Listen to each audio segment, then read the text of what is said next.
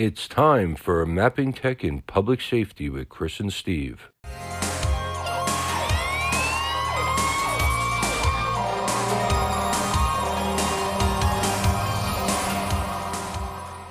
This podcast is about GIS and how it integrates into all aspects of public safety, from first responders, emergency management, incident management, search and rescue, next generation 911, and any other topics around public safety GIS.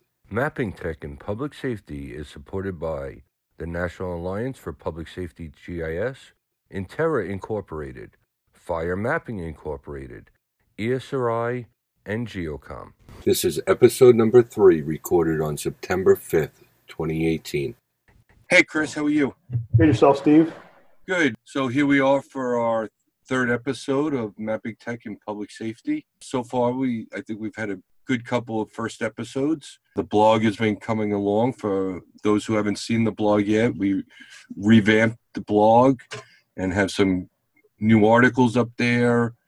A place where you could post some comments to send to us. We'd like to hear from the audience on guests and or topics that you might like to hear on this podcast. And this week, I'm going to let Chris introduce our first guest. Yeah, thanks, Steve. Yeah, so Dave Blankenship is a very old friend of both Steve and I's, and we kind of go way back about 12 uh, ish years where we all kind of started similar passions in fire service based GIS. Dave started, I met Dave when he was a uh, the lead GIS guy for the Colorado Springs Fire Department, and he moved on to greater things from there. So, Dave, tell us about yourself. Introduce yourself to the audience.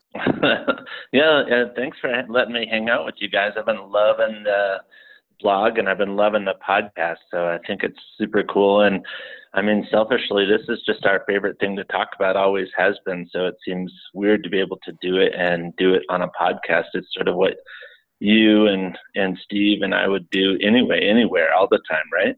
Oh, absolutely. Except we usually do it with beer. usually it has beer involved. it, it right. doesn't work at nine o'clock in the morning, Mike.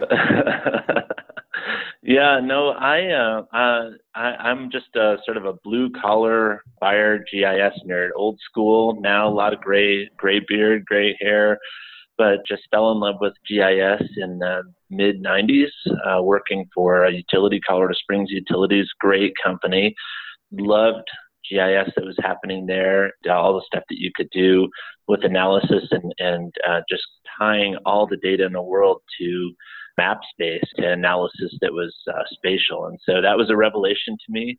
And then did that for a long time. Sort of discovered over the over years. Yeah, I guess it hit me like a bolt of lightning. The fire department from town came in and wanted some help uh, doing some parcel-based risk assessment kind of stuff. And the utilities had the data, and I was working on some special projects types of things there. I was lucky enough to get to work with uh, a, a, real pioneer in the mitigation field for GIS and fire with name uh, Captain Bill Mills. I owe a lot to the utilities and to Captain Mills for introducing me to this idea that you could actually do GIS for fire. And I just I was awestruck that moment because I was in love with GIS for utilities. I mean, love, love, realizing that I could do that for fire, for public safety, uh, with all of all that that implies from the mitigation to the operational side, all the strategic and analytical things that we like, plus, I mean, tactical. So it's like the best of both worlds when you can do all the nerd stuff that you like, plus you know, helicopters and shiny red fire trucks. And they were super generous with me at the uh, when I moved to Colorado Springs Fire as their senior GIS analyst. And that was a I don't know, it was about October of 2011. It was a month after 9/11, so it was a interesting moment to come into the fire service as a geospatial person. Make a long story long, but uh, they they basically just ruggedized me. They GISer that was okay at GIS said that's great. We'll keep teaching you that. We're going to tie you very closely to fire marshal things, to mitigation things, and to operational things. So they sent, spent many, many years sending me to every school and incident and deployment you can think of. So that was sort of my journey into becoming a fire GIS person. You know, and that's one thing, and I think that's probably why you were able to excel a little bit. You know, your department, Colorado Springs, brought you out of the closet. You know, you see like a lot of places where especially in the, in the, fire service, the technical people are kind of in the, the back back of the uh, station or back at headquarters that. And, and, it was really pretty cool to see how you are actually pretty exposed and pushed the department to places that didn't really that really typically didn't go for most fire departments. So it was really I think that was kind of a neat to see how a department will actually leverage resources and personnel to the benefit instead of just backroom support thing. Yeah, they were really seeking an outcome. They had a chief at that time that hired me and named Manuel Navarro, Manny Navarro, and he's uh, he's still in the fire service. He's working as a chief in Menlo Park, California now, but he was with Colorado Springs for 15 years, and he had lived through uh, the Oakland Hills fire and some real formative things where the mapping and the uh, technical side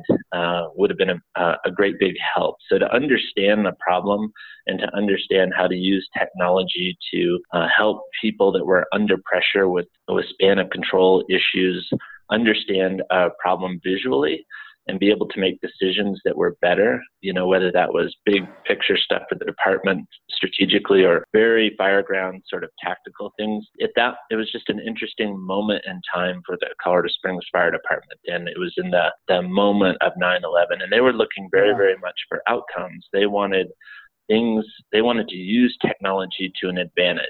And so in their minds, GIS and the things that you could do with GIS were very closely linked to sort of being able to master a mountain of data and just look down and understand what is happening and what's about to happen. And they really wanted to push the limits of that. So they were very, very uh, forward thinking in that way.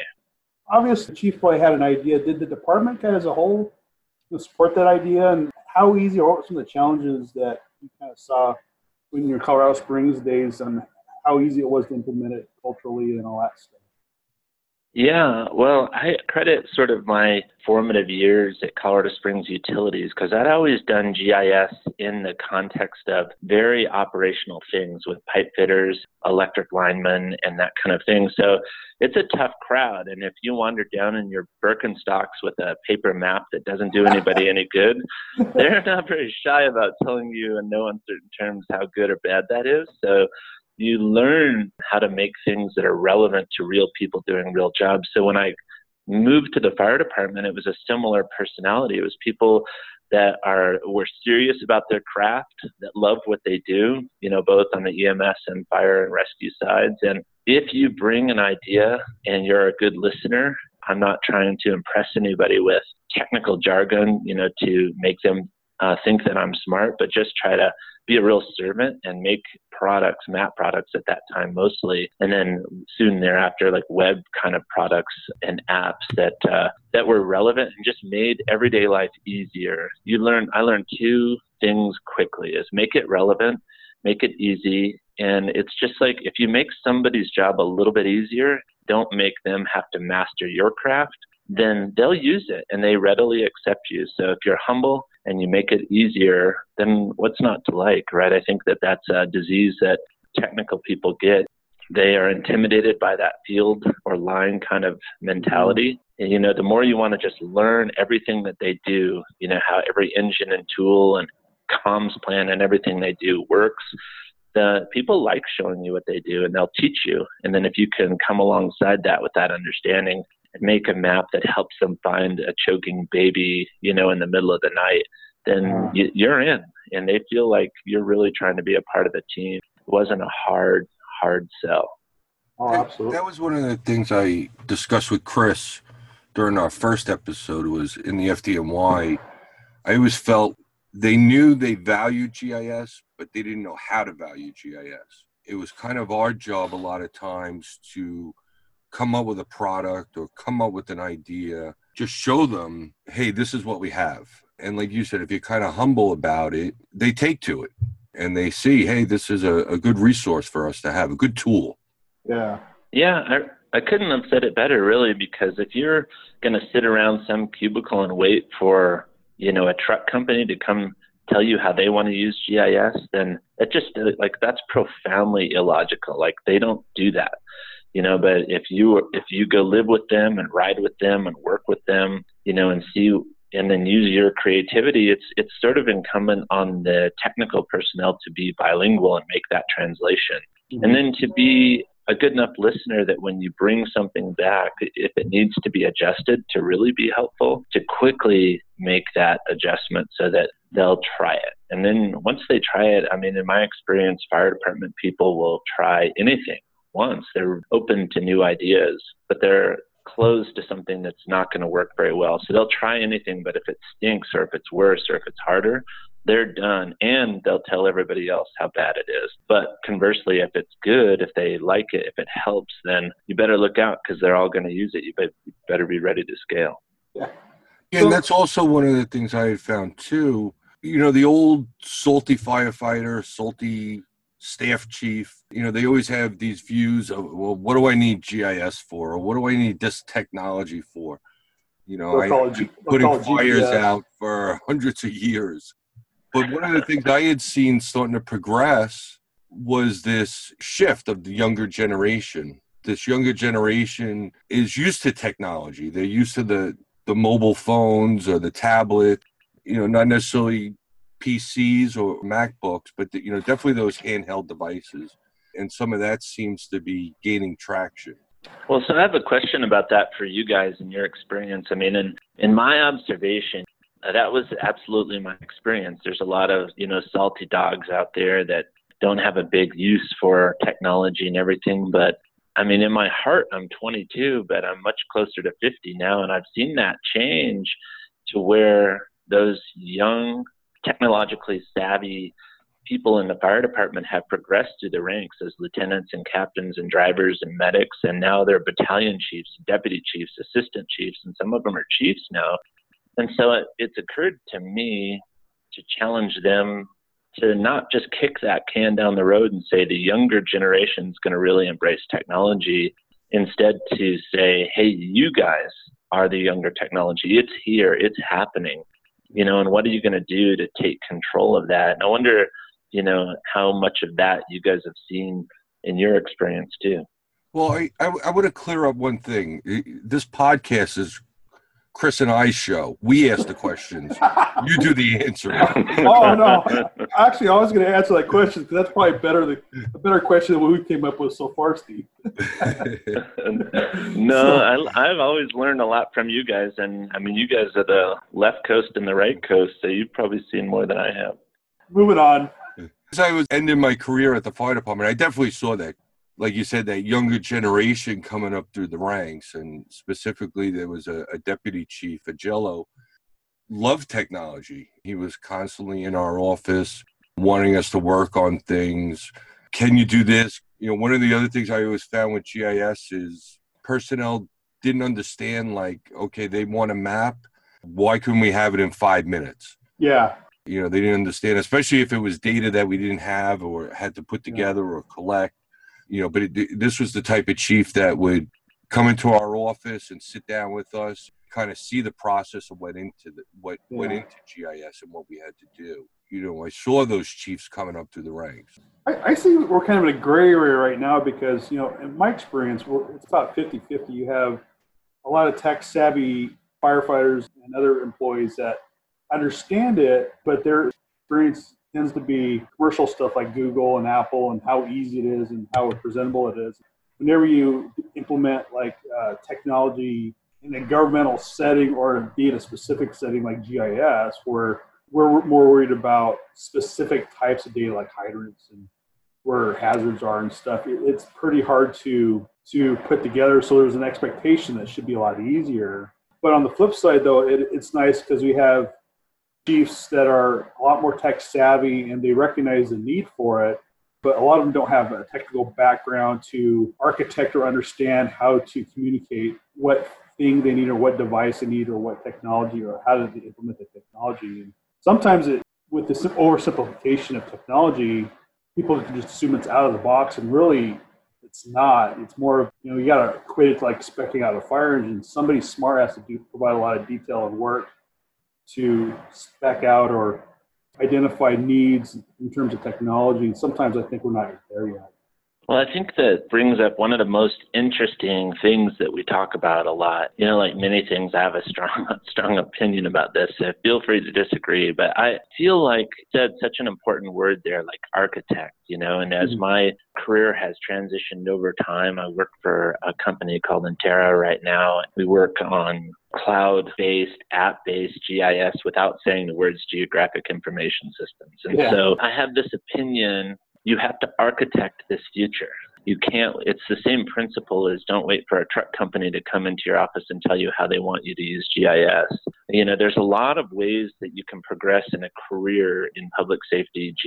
You can mm-hmm. promote through an agency, you can work for other agencies, for states or feds or policy making bodies or accreditation agencies. There's, a, there's a, just a, so many paths that are interesting. But for me, looking at that landscape and really how to push this thing into the future, I made a decision. There's fun funny parts to it too that are bagpipes and beer and all that stuff, which are funny. But for the purpose of this discussion, it was really a decision to say how can we affect and push forward the technology, the public safety GIS, to make this the fabric and DNA and part of the tradition of public safety. And to do that, I wanted to do that commercially we started a company that could do that. And what I like about that is that you get to architect that. You get to make software. You're not beholden to the rules of a bureaucracy and waiting for people to tell you you want to do this data and that data.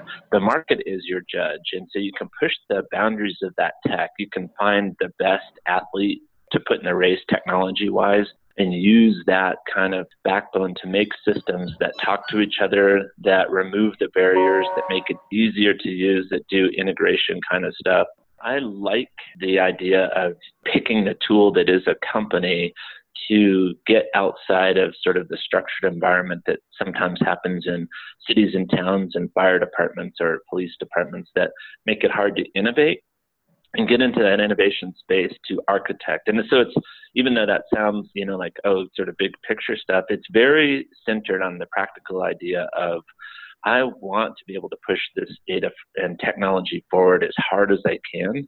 And I don't and I, I hate the idea of somebody sitting around saying, "Oh, fire departments don't understand." You know, like you know, like yeah. you said, Steve, like they don't understand like how how long it takes to make a map. I think we have to make it, you know, easy and modern and technology, use on the devices that they use in ways that are intuitive to people. So if it's not as easy as like Twitter to use or yeah. our weather app or something like that, then it will fail. And and that's the sort of self-inflicted stuff that a lot of public safety GIS people do is they say, well, they don't understand. It's harder to do this than they think, and there's real data problems. And that is true. But we just have to evolve past this idea. It's like our job as architects to make all of that noise, the integration, the data capture, control, normalization, denormalization, all those things happen. And, you know, as much as we'd like to talk about it, you almost have to make that fade in the background and just say, like, hey, man, just check your phone. Chris and I spoke about during our first episode, started introducing GIS and mobile GIS after we hosted the Super Bowl in 2014, we started using simple apps like the Collector app, putting it in the hands of the incident management team and, and the urban search and rescue team. With a brief tutorial, I want to say no more than a half hour, our guys were going around the fire academy and then we held a drill where they were taking these iPads and going out and collecting data. It was simple. Yeah, like when they when they used it and it was in their wheelhouse and it was like, oh hey, just show me how to do this real quick. Do it on the iPad. It takes a thousand emails and paper and printing and books and binders and updating all that out of it. And you just made it simple for them. They grabbed it, right? Absolutely, and and not only simple for them, but now taking this data you know, having it synced up to the cloud. Now the incident commander has it back at the command post. Any other section leaders, uh, you know, have all this data as it's being collected.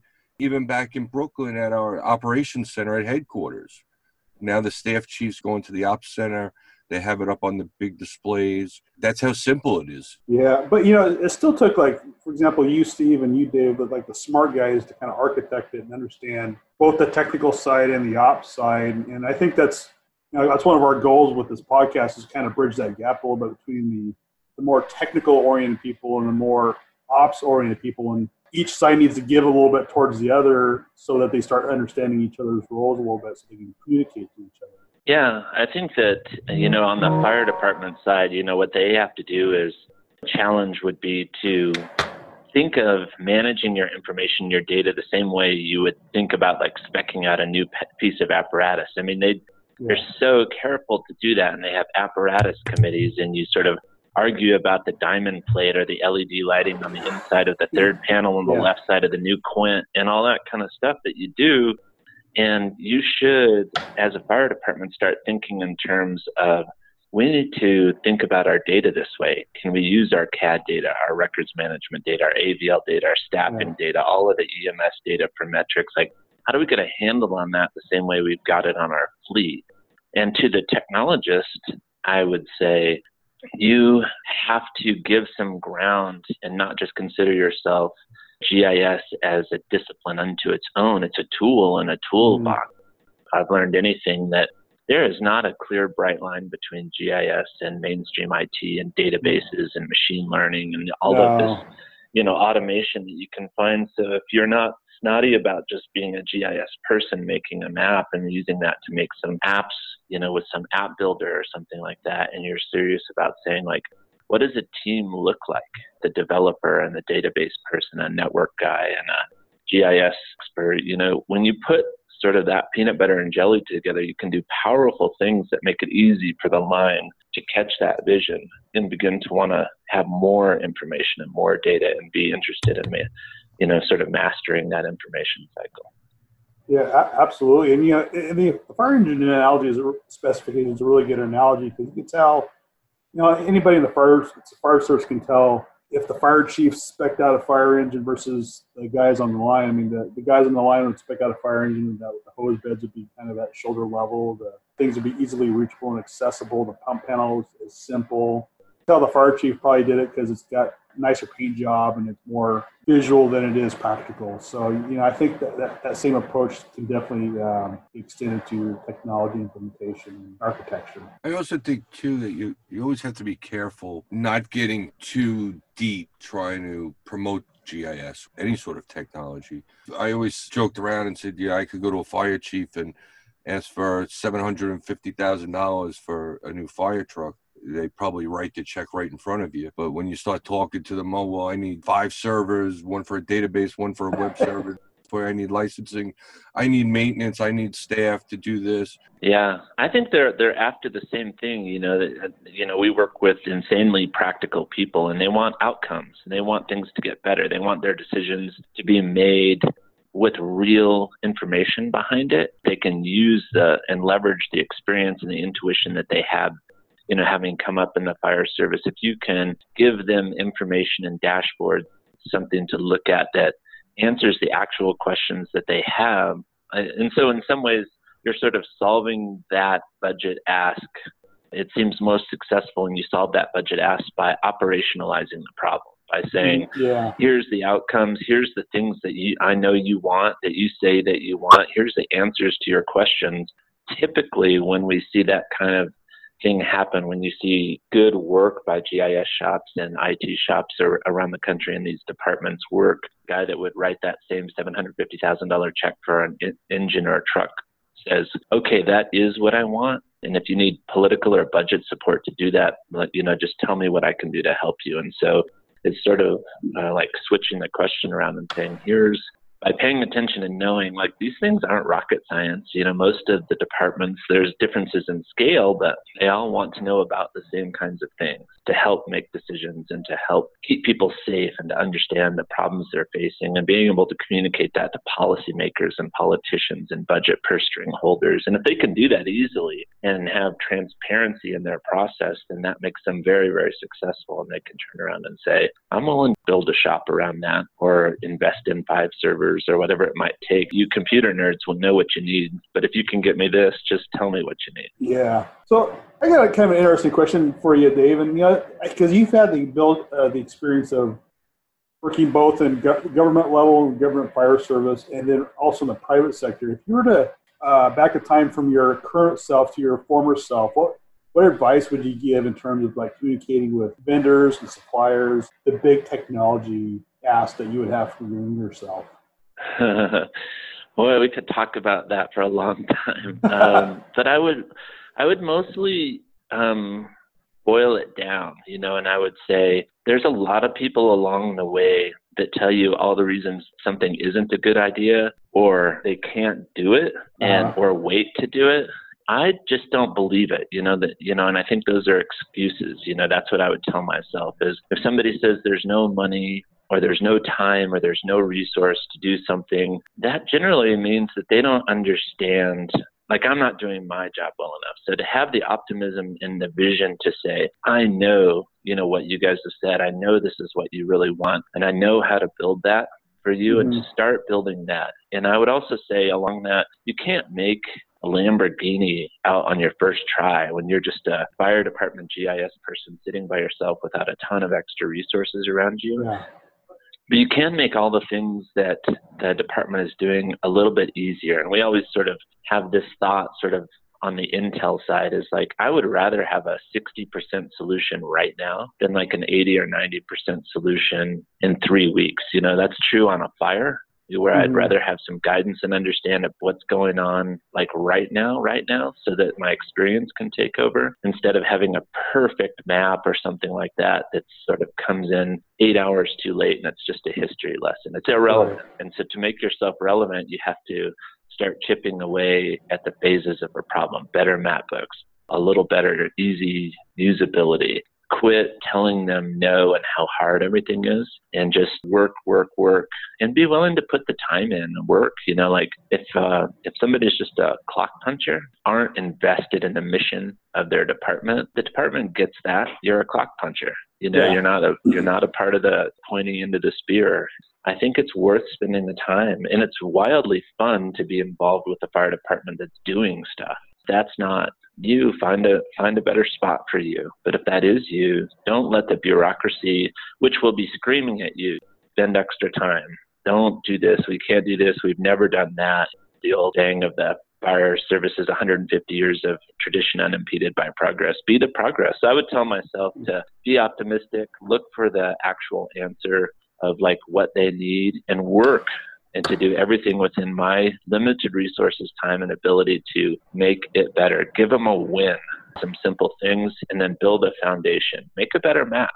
Make the answer to a, a question they have. I remember 100 years ago, you guys remember it better, but our buddy Pete Hanna, Baltimore City Fire, made what did they call that thing? A digital pegboard, I think he yeah, called it. And yeah, it was uh, it was awesome. It was literally just a map with a PDF with layers you could turn on and off. But it was I, it was a revelation to me he didn't have a ton of resources and certainly didn't have a ton of support in a huge metro department yeah. like that. But he made a super successful product that propelled that fire department forward on this stuff because he just said, well, I can make a map with a PDF that lets me click on and off stations when they're browned out or in and out of service or, or they're tapped out, and I can see where I need to move people around or where I'm going to have holes. And it was literally a PDF. It was it was just a game changer. And so that's a good example of, you know, if somebody would have said, "Yeah, we're not into this technology, we're not going to do it," or that's the purview of the IT department for the city or something, he never would have done it. But he knew what would be helpful and he made something that would work and work for them. Yeah, Pete, Pete's one of those hidden gems uh, in GIS we're going to probably end up talking to him in the future too, because he's got some interesting perspectives on how to make this simple. So we're looking forward to talking to Pete in the future. Dave, yeah, good call. We discussed your your fire department background, talking about your private industry background. One of the things that can't seem to figure this out, I, I've thought about it for years, was the small fire departments. The fire departments volunteer, a lot of times have limited budget their money goes into apparatus and equipment. Have you seen that from your perspective as a vendor? Do you have any ideas of how maybe we could overcome that? And again, we wanted this podcast to be for the public safety personnel, minimal or no knowledge of GIS. Maybe they have seen GIS, but they don't know anything about it. And we'd like to get the message to them how can I do something like this? Who can I go to? Are there cheap implementations to my department or agency? Have you seen that in your experience? You know, I can talk about it from several perspectives. Generally speaking, in technology, I think that technology is coming toward this problem. Like apps easier and easier to find that let you see what your response is doing. Departments will use different software vendors that are cheap that just let you say like, hey, our department's got a call. I'll let the volunteer uh, agencies or the engine sort of mark their I'm coming kind of stuff and, and just solving a simple problem. Like we have volunteers we they're all over just who's going to come to this call? Who do we have coming? What kind of help? Or is it just the two of us or something? I've started to see the proliferation of just sort of these point apps that do one singular thing. I've seen similar things with pre-planning or hydrants or put a marker on a map that says here's the fire that kind of stuff those are early attempts and they're okay, but it's an example of something that's accessible to anybody. On the commercial side, I like the model a lot of treating all of this the way we do it with every other pattern in, in, the fire department, which is mutual and automatic aid. There's often bigger departments and smaller departments that work closely with one another across shared borders. We see, especially we've seen it in the West and it's moving east. I've seen it further and further east over the years a department will put a system in that manages like incidents from their CAD, AVL, and that kind of stuff, and then pre planning. And they're doing that for their reasons, but it benefits them and it benefits their partner, local, smaller agencies to just share that system. So I like the vendor models that say, this is important information. We're not going to charge you per user, per installation, per seat, but you need to share this with the people that you work with. They might not see all the big departments analytics, pre planning, and incident management on a phone, on any device that they have. So if they're a volunteer agency and they get a login, my family at Colorado Springs Fire Department does that. They have a system, and then there's a bunch of departments around the, their borders on town that just share it. And they, so now they see each other's pre-planned information and, and incident information. And that's those are two ways that I see technology coming and then I think your question's a little more pointed to I'm a volunteer agency, so how do I sort of stand this up and start thinking about this by myself? I think that there's a lot of ways that you can use nearly free or cheap, where, whether it's software from ESRI, geared as a package toward a very small agency to just say, I want to collect some field data with my hydrants, pre plan information, some incident management kinds of things on a very small price footprint that works with mobile apps and lets you spin those kind of things up. I always like the idea, same kind of pattern there is just start with like scratch the biggest itch you have as a small department. Solve one problem. Do we need to know where each other are? Do we need to map where our water supply is? Do we want to sort of pre map where we would set up our water supply or something like that? Just start small, work toward big. Yeah, that's one of the things with the volunteer fire department here on Long Island, almost every department is volunteer. They're generally small departments, depending on the size of the town. That's one of the things I've been trying to put it together a couple like pre plans, show it to some of the chiefs, how easy it is to collect. And not only I think it's important for within the department, still using three ring binders in many cases. And now with the age of GIS, they could go about and, and keep this information updated but more importantly, because most of these departments are small, there's a lot of mutual aid agreements. In my town, you know, we're surrounded by I'm not really sure four or five other towns.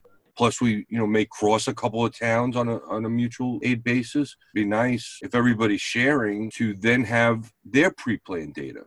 So when you're going into a town that you're not familiar with, you have this data easily accessible. Well, I just think pre-planned data and water supply are such easy, nice places to start because you know you're going to need yeah. that information. Everybody cares about that. It's super local. You know, there I do see a lot of regional differences in the personalities of fire departments. Some parts of the country share better, and some are a little more stovepiped. Some are uh, much more like fraternal organizations, and some are are different than that. I've noticed that if we sort of attack that from like all the county fire chiefs, you need to just work together, that can stall. The only ones that are slower to want to do that are generally like the IT shops and GIS shops. They have a hard time sharing with each other when you get right down to the data level. But if you make it operational, and just practical and say you're doing mutual aid and when you go across the boundary to east rockaway or whatever don't you want to be able to uh, have a lot of detail on that structure where you have a fire. Would you rather have that or not have that? And the ops people, volunteer, combination, or career, any any level of fire department, they universally want that information they're willing to participate in that. And if you can find a little common ground like that, it makes every next conversation so much easier when you can say, well, you, you already do this together. Let's do this other thing together. Yes, it seems like you strike a pretty helpful balance between uh, maintaining some you know, internal pride, if you will, on doing your own thing. Whereas if you set up a, a framework where you can start sharing data across the board, you, you probably do have one foot in one, one foot in the other. And I think the, the, the benefit of having you know, cloud services or having your data on the cloud makes it so that you can have perhaps do that a little bit easier. For example, you know, one department can maintain their own feature classes or data sets of hydrant information, and then the next department over could do the same thing on their own with the cloud, having a cloud service, you could actually put them together and physically match them up on the, on the same map. So I think kind of an interesting opportunity or interesting time where you could actually kind of do both things. You can maintain your own stuff in house, but then have the framework to share it seamlessly to your neighbors and across uh, a wider jurisdiction. Well, that was one of the big things with us too. Is in New York City, everybody tried to hold their data so close to them, didn't want to share with them. Uh, with security issues. Well, if I'm giving my data out to the FDNY or to any agency? Are you going to be really storing the data? Cloud services helped a lot. You could share your data, but you're still holding it closely to you. I think that's really helped a lot. Cool. You know, I have a feeling we can talk probably another three or four hours. And I guess I think we're going to probably have to have Dave come back on with us here, talk more about sharing data and some of the challenges related to that. Because I think we're starting to open the box I know personally I can go on for hours. I know for a fact that Dave go on for days. But this actually kind of probably, probably entertain us a little bit. He's gone on for days. At he has gone on for days. well, I do have one one other thing sort of to close that thought off, and, and we see this idea scaling. You know, if the if the theme today has been sort of start practical, start small, start sharing, and just bake that into the operational side, and it, and it will sort of catch a hold. That seed will grow and flourish, we have seen that flourish. Yeah. You know, there's there's a lot of people that we really want to use this platform to sort of teach them how to progress down this road, but the road is at least gravel and it may be paved a long way in front of you now. And one thing that I've seen that's sort of the ultimate manifestation of, of this kind of thing in the fire services, we have seen emergence of programs nationally and one that I like uh, that I'm involved in is called the Fire Data Lab, and they have a website. It's the Western Fire Chiefs Association of Division, the Western Division of the IFC, and they have a thing called Fire Data Lab. You can go to firedatalab.com and look at it. But the idea was start small, start integration, start integrating a few of these systems that you have together to get answers strategically and tactically and then they have done the most interesting thing. They've started to flow data between departments together so that not only are they doing big time analytics, but they're doing that all in dashboards and then they're comparing data between departments so you can say who are people like me or more importantly like this neighborhood or this subdivision or this part of town this population density this the way that I deploy, the way that I staff, you know, any of those things, who's like me and how are we performing? Are they better? Are they worse? Why are they better than I am? And it facilitates, of all things, not tech, it facilitates conversation between them. They get a live look at quote unquote what is the performance of the fire service right now and how does that relate to me, you know, to compare apples to apples and help me improve. That is like a lifeline for these guys. Not live in a vacuum and say, like, I don't know. I can't crack all these nuts, but together they're working together with data. So it's sort of like mutual aid for data. They figured out how to make that secure and anonymized and all those data sharing issues that we get to focus on. But that kind of idea is the future of this stuff where we have common data. We can apply big data science to it. We can have practical questions to problems that are just being too boring on the IT side. We can just have enormous uh, pots of data to study and understand these things happen and be predictive and all those kind of things. So I think that's sort of the manifestations of this same idea of make it operational, share with each other, you know, start simple. You can scale just about as far as you can imagine. That's awesome. And we'll definitely include a link to the firedatalab.com and our website, mappingtechandpublicsafety.com. Steve, I think we're out of time, aren't we? I, lost track of time. Yeah, I did too. No, I, Dave, you've been a great first guest. I think in the future, we'd definitely like to talk to you more about some other topic, specifically wilderness fires. Yeah, thanks. Well, I appreciate you guys having me on. I love what you guys are doing. I I can probably even find much smarter people than I am to talk to you about that kind of stuff. But happy to help and support you guys any any way I can. Thanks, Dave. Appreciate it. Feel free to reach out to us. Our website is mappingtechandpublicsafety.com. This is Chris. And I'm Steve.